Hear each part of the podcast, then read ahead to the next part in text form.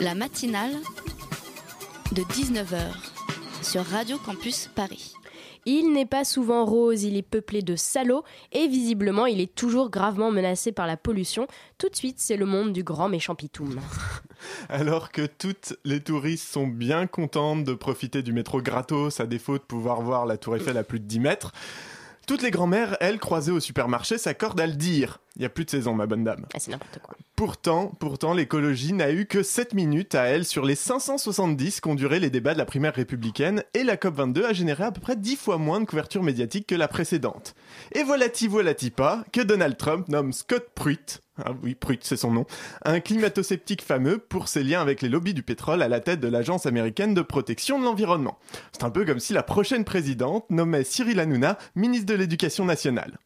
Nous sommes à 3 degrés de la fin du monde connu, tandis que les gouvernements de tous les pays n'essaient même pas vraiment de faire le virage à 180 nécessaire à notre salut. Bonjour. Pendant la campagne, Donald Trump, parmi à peu près 12 trilliards d'autres mensonges, n'a pas hésité à nier ouvertement et à plusieurs reprises la véracité des discours sur le réchauffement climatique, arguant que tout ceci n'était qu'un vaste complot des Chinois pour freiner l'économie américaine. Pourquoi pas? Non, après tout, il y a bien des mecs qui croient encore que la Terre est plate ou que la Finlande n'existe pas. C'est donc tout naturellement qu'il a nommé Scott Pruitt, je ne m'y fais pas ce nom, clé de voûte de la campagne juridique des républicains contre la politique environnementale d'Obama à la tête de cette institution. Son principal argument, tout le monde il est pas d'accord, donc on peut pas être sûr, donc il faut laisser le débat ouvert et pas casser les couilles des pétroliers, merci bien, au revoir. Alors effectivement, on peut trouver des scientifiques qui émettent des doutes quant à l'existence du réchauffement climatique ou son origine humaine. Oui, mais plus de 90% des scientifiques travaillant dans des disciplines liées de près ou de loin au climat s'accordent sur la réalité de ce réchauffement, tandis que ce chiffre monte à, monte à 97% quand on ne s'intéresse qu'aux spécialistes de la climatologie. Alors qu'est-ce que ça veut dire? Ça veut dire que si sur 10 personnes, 9 cancérologues déclarent que c'est un cancer, Scott Pruitt préférera ne pas commencer le traitement parce que tu comprends, il y en a un dernier qui pense que c'est un rhume et on s'en fout si lui son taf c'est de livrer les plateaux repas pour les patients. Il faut écouter toutes les opinions et toutes les opinions se valent selon lui. Voilà la position des climato-sceptiques. Oui, mais les opinions, c'est comme les trous du cul. Tout le monde en a et ça fait surtout de la merde. Car les scientifiques qui travaillent sur la question du réchauffement climatique tentent en permanence de se détacher de leurs opinions justement pour n'analyser que les faits. C'est même leur boulot en fait en tant que scientifique. Et c'est même pour ça que lorsque l'un d'entre eux, Jason Box, tweet en 2014 On est niqué, ça fait la une des journaux et balisé à peu près tout le monde. Hein. au point qu'il se retrouve menacé de perdre son job dans un institut de recherche publique au Danemark. Le Danemark qui est pourtant à l'écologie ce que l'anulingus est, à un coup d'un soir, pardon.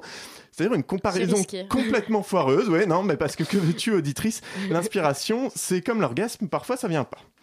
Aux États-Unis, de nombreux scientifiques s'exprimant sur le sujet sont régulièrement traînés en justice par des opposants, harcelés et parfois même menacés de mort, généralement par les mêmes mecs qui prônent la liberté d'expression pour laisser proliférer des propos négationnistes, racistes, misogynes, parce que je suppose qu'ils ne sont de toute façon pas à une contradiction près. Des attaques qui démoralisent les dix scientifiques au point que ceux-ci finissent par se retirer de la vie publique, laissant encore plus de place aux ignares pour nous chier leur scepticisme à la gueule. Oui, mais Certains continuent de se battre, la majorité même, sauf que maintenant ils s'engagent. Et plutôt que de crier partout qu'on va tous crever, message un tantinet désespérant, hein, qui tend plus à plonger les, gens dans un état d'angoisse ou de déni apathique, qui les conduit irrémédiablement à se vautrer devant Touche pas à mon poste en buvant du coca et lâchant des caisses qui n'arrangent rien à l'effet de serre, peut-être est-il finalement plus productif de taire parfois quelques vérités qui dérangent, comme le fait que la moitié des vertébrés ont disparu en 40 ans, que la fonte des glaciers est désormais inévitable et que ça fait même, se fait même beaucoup plus vite que ce qu'on prédisait, que l'émigration à venir est due à la montée des eaux nous feront regretter les quelques milliers de migrants calaisiens, pour mettre en avant les points positifs et militer plus activement. Pourquoi pas, par exemple, en rappelant que certains des candidats à l'élection présidentielle mettent ces questions au cœur de leur projet politique, là où le fillon broussailleux se torche avec. Alors, on est niqué, ça c'est sûr. Oui, mais reste à savoir dans les urnes si on est consentant. Merci Pitoum, tout ça n'est pas très gai, mais au moins on a le métro gratuit. La matinale de 19h